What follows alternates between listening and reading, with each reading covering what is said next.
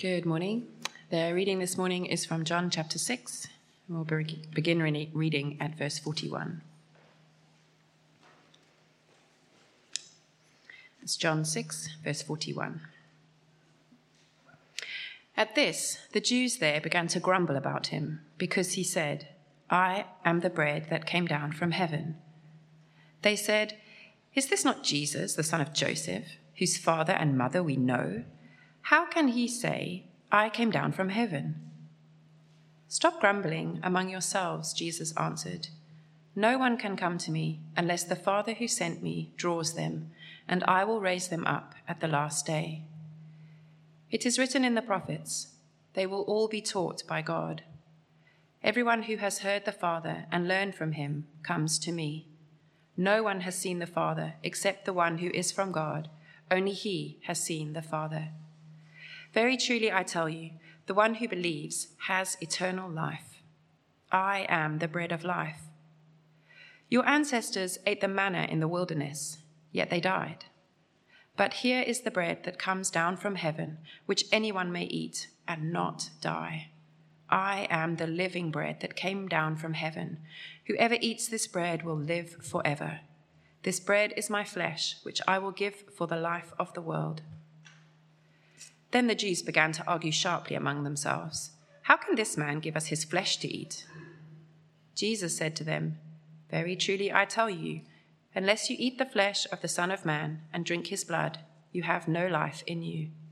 Whoever eats my flesh and drinks my blood, has eternal life, and I will raise them up at the last day. For my flesh is real food, and my blood is real drink. Whoever eats my flesh and drinks my blood remains in me, and I in them.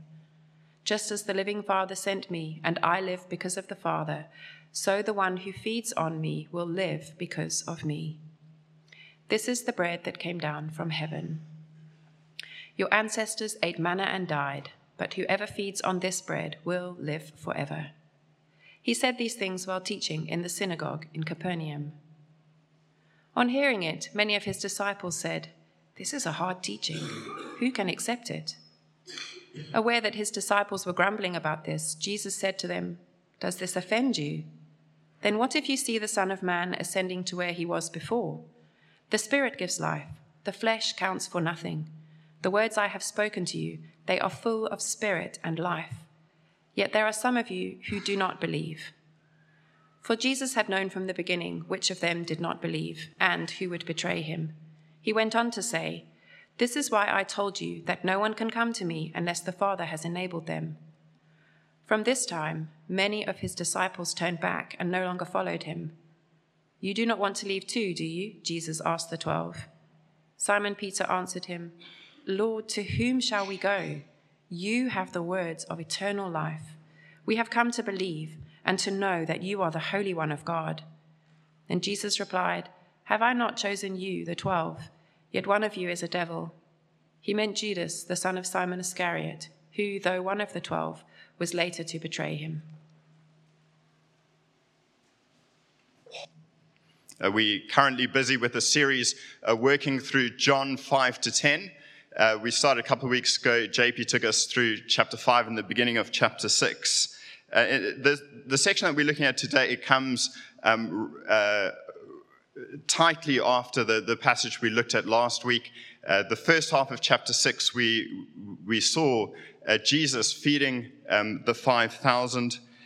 massive crowd coming to him. You know, it was probably more like 10 to 20,000 people uh, coming to Jesus. It was 5,000 men, um, and up to this point, uh, you know, Jesus is looking fairly popular. Even the day after that, uh, large crowds go looking for Jesus.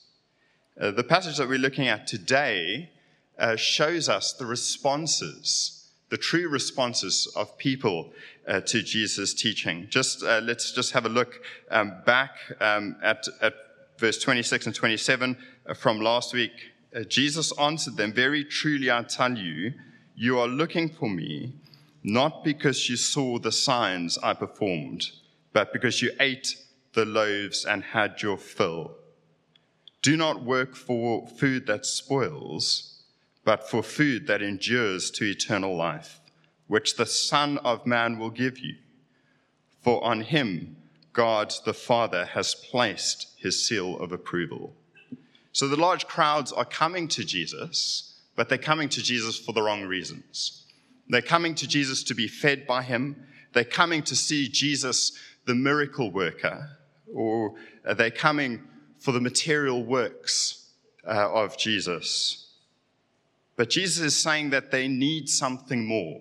There's something bigger, something more important. And, and chapter 5 raised that for us as it showed that our primary need is, is to deal with the wrath of God against us. And remember back to chapter 5 when Jesus healed uh, the man uh, who had been an invalid for, for 38 years. Uh, and after Jesus healed the man, uh, Jesus finds the man in the temple. And in chapter 5, verse 14, Jesus says to him, See, you are well. Stop sinning, or something worse may happen to you.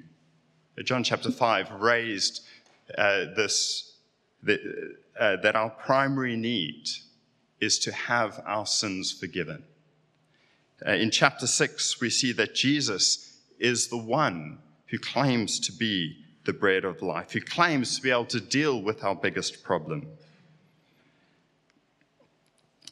The passage that we're looking at today uh, centers around three objections against Jesus' teaching. Uh, the first is in verse 42. The objection there comes from the Jews and it says, Is this not Jesus, the son of Joseph, whose father and mother we know? how can he now say, I have come down from heaven? Uh, the second objection comes in verse 52. How can this man give his flesh to eat? And then the final objection, verse 60. This is a hard teaching. Who can accept it? So we've seen Jesus' teaching, and now we see the responses, the objections to Jesus' teaching. So let's look at the first one. Yeah, the Jews, they are grumbling to themselves. And the first objection really is how can Jesus claim to have come down from heaven? Now, we can easily see why this objection would make sense. They say, you know, uh, isn't this the son of Joseph? We know him, we know his mother, we've known him uh, since he was a little kid. And maybe some of them had been at school with him seeing Jesus learning his ABCs, or whatever the Hebrew equivalent is. Uh, yeah, maybe some of them would have, would have actually looked after Jesus um, as Mary and Joseph went out on their weekly date night. You, you can imagine how they, they, they're responding like this. Isn't this ridiculous? We know this guy, we've seen him grow up, we know his family. How can he now claim to be from heaven? Uh, you just imagine one of the, the kids in children's church across the way um, claiming to have come from heaven. We would think it's ridiculous, wouldn't we? And that is how uh, the people are responding. Uh, Jesus' claim here is more than just a claim to have been in heaven. His claim here is a claim of divinity. It's a claim to be God, a claim to be God broken into this world to deal with our biggest problem, to deal with the problem of our sin and God's wrath that is being poured out because of sin. The Jews, they grumble and they say, Surely not. Uh, Jesus can't really be God. He can't really be from heaven. Uh, they've known him since he was a boy. Uh, Jesus responds to this objection in verses 43 to 51. And there's two parts to Jesus' response. The first part, 43 to 46, Jesus explains the rejection. And then, secondly, in 47 to 51, Jesus shows why his divinity is necessary. So, firstly, Jesus explains the rejection of the Jews.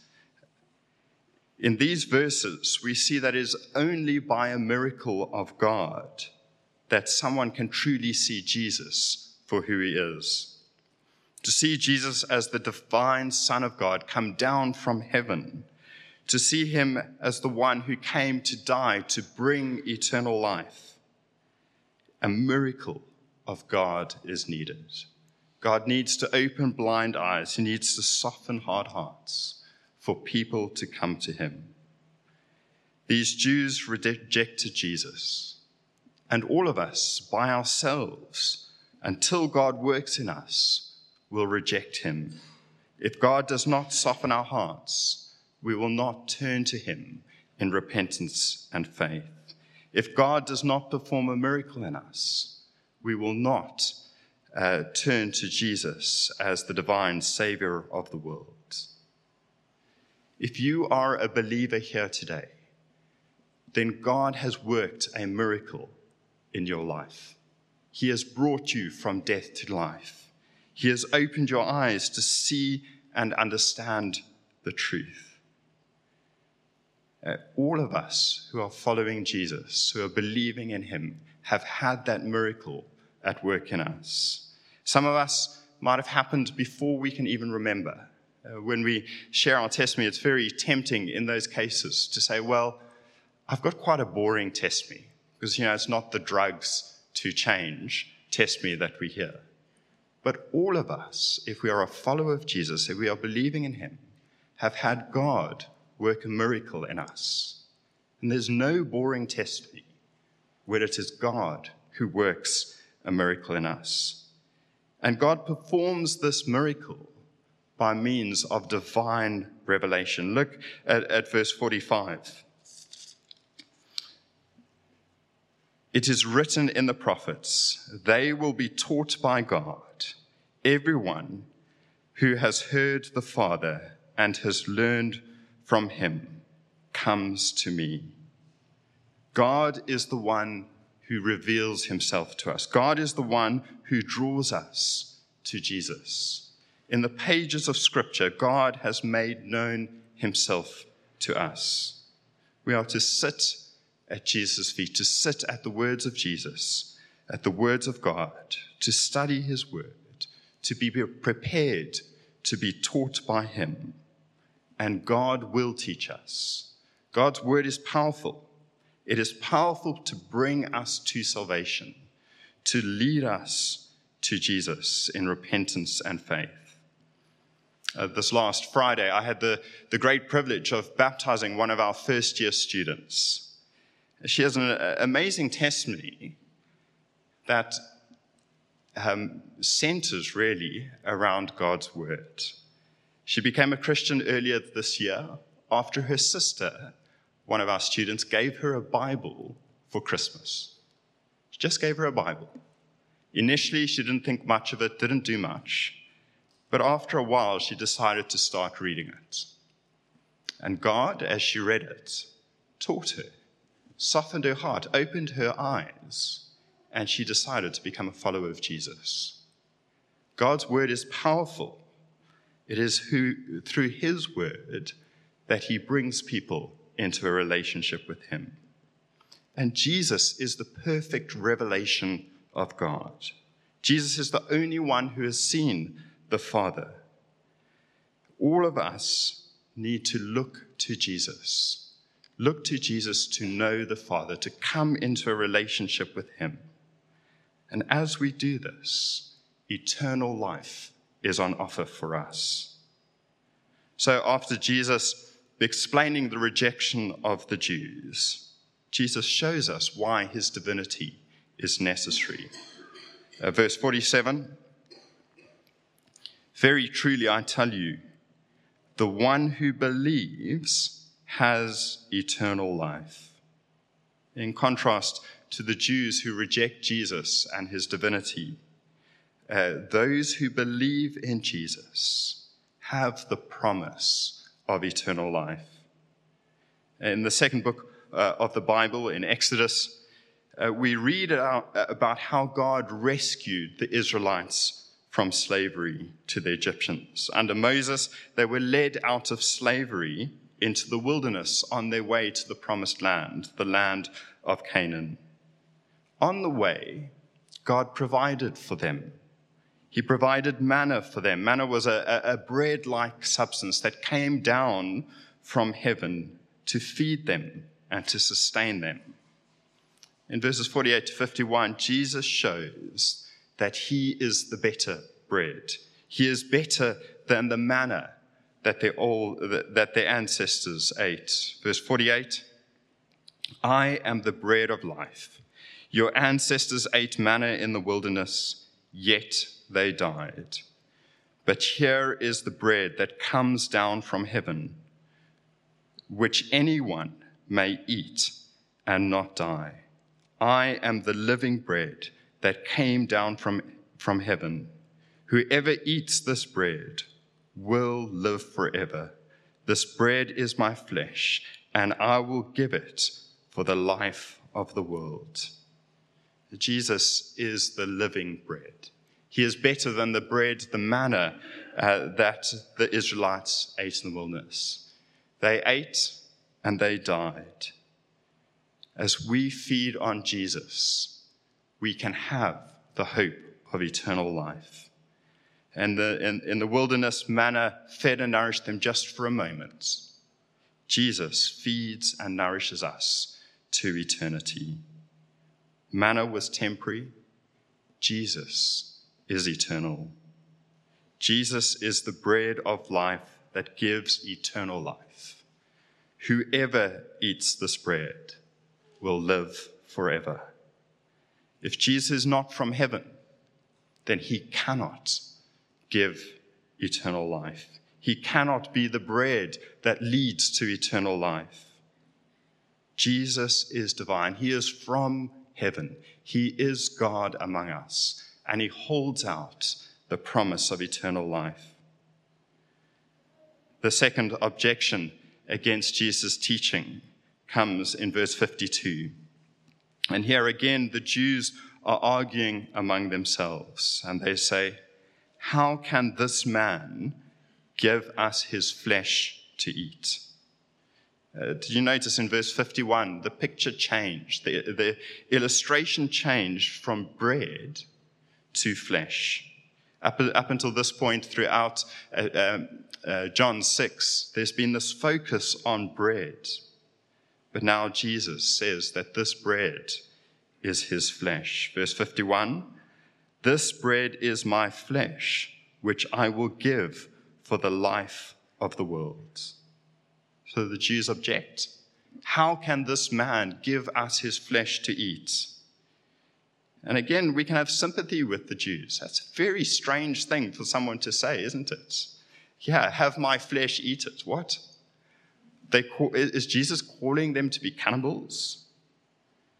Uh, what's important here is to see the context in which this, um, the saying that Jesus says comes. John's already told us in, in um, chapter 6, verse 4, that it is Passover time. Uh, John wants us to have Passover in, in our minds as we read this. The Passover festival was an annual festival that the, the Jews celebrated, and they did it to remember the first Passover. Again, uh, while the Israelites were in slavery in Egypt, God's judgment came on the people uh, in the 10th plague. Uh, and it was only those who put the blood of the Lamb on their doorposts, who had God's judgment pass over them. A, a lamb had to be sacrificed, its blood had to be spilled in order to have them spared from God's judgment. Every year, the Jews were to celebrate the Passover, to remember that first Passover, remember God's deliverance from judgment. There were even special questions that were to be asked um, during the Passover meal that pointed back to the purpose of the Lamb in taking their place, uh, ta- sparing them from God's judgment. In John's Gospel, uh, in chapter 1, Jesus is introduced as the Lamb of God who takes away the sins of the world. Uh, Jesus, talking about us eating his flesh, drinking his blood, is showing us that he is the ultimate Passover lamb. It is through Jesus' flesh, through his blood, that life comes to us, that eternal life comes to us. Jesus came into this world to die. He came to give up his flesh, to give up his blood for us, so that we can be made right with God. As we feed on his death, he gives us eternal life. Verse 57 Just as the living Father sent me, and I live because of the Father, so the one who feeds on me will live because of me. So, just as the lamb at the Passover shed its blood uh, so that the Israelites would be spared from God's judgment, Jesus would shed his blood, would give up his life so that we can be spared from God's judgment.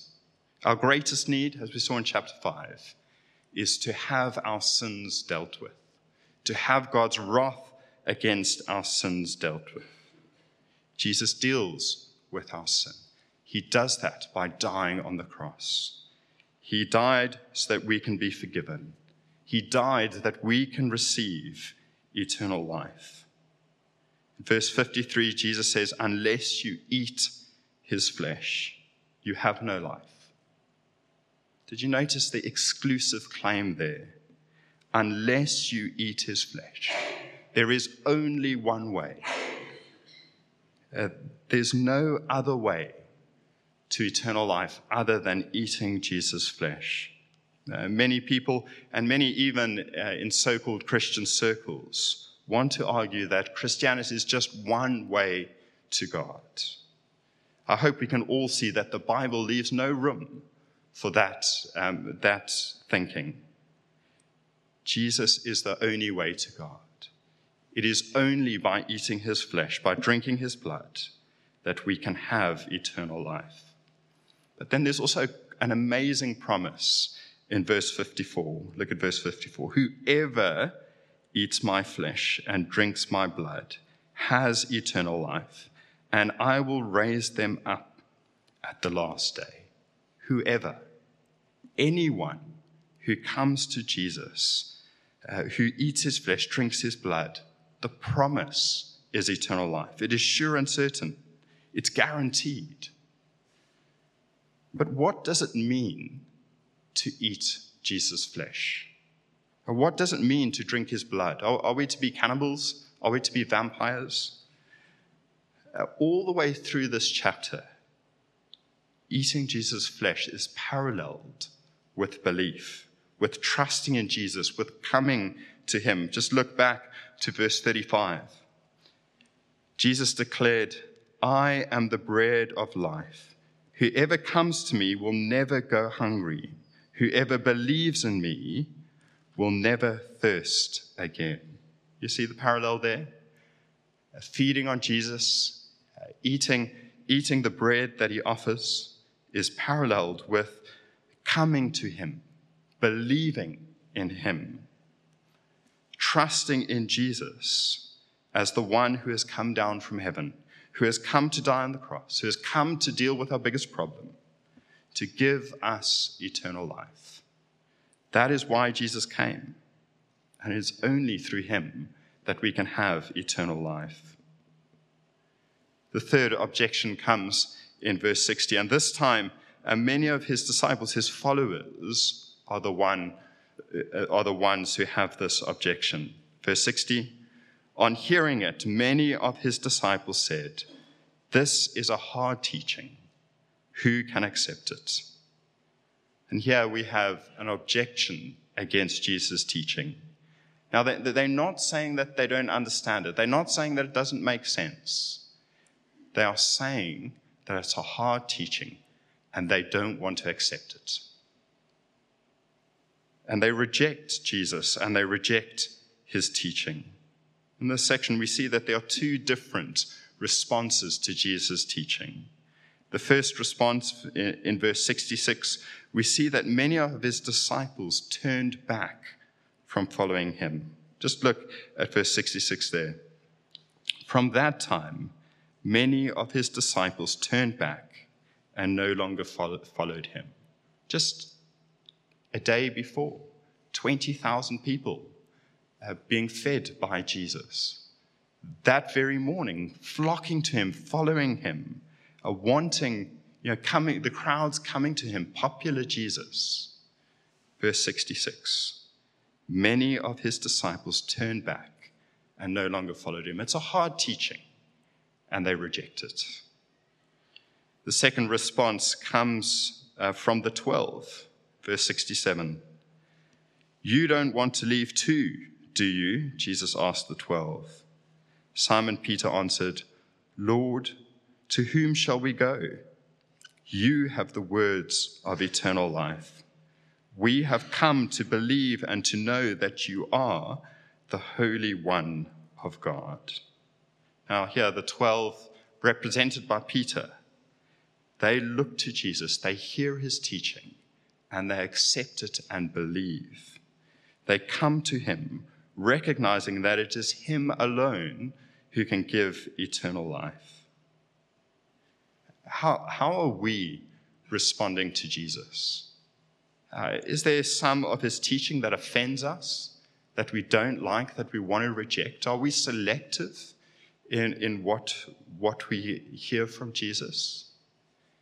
Uh, are we embarrassed? Do we want to reject his exclusive claims to be the only way for forgiveness, the only way to come into a relationship with God?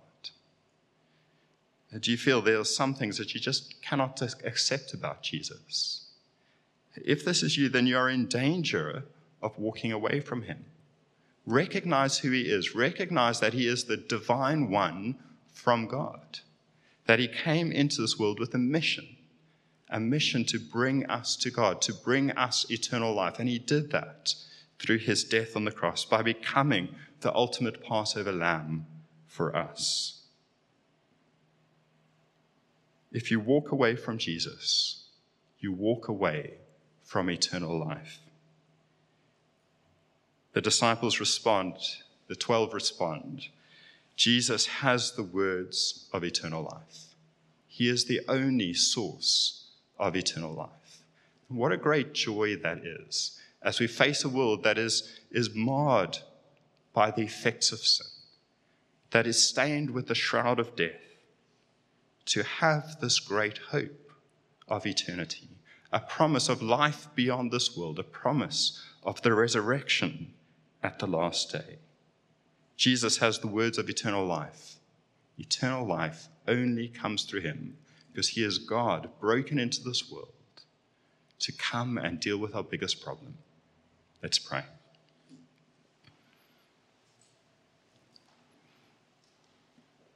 Heavenly Father, we praise you that you have sent your Son into this world.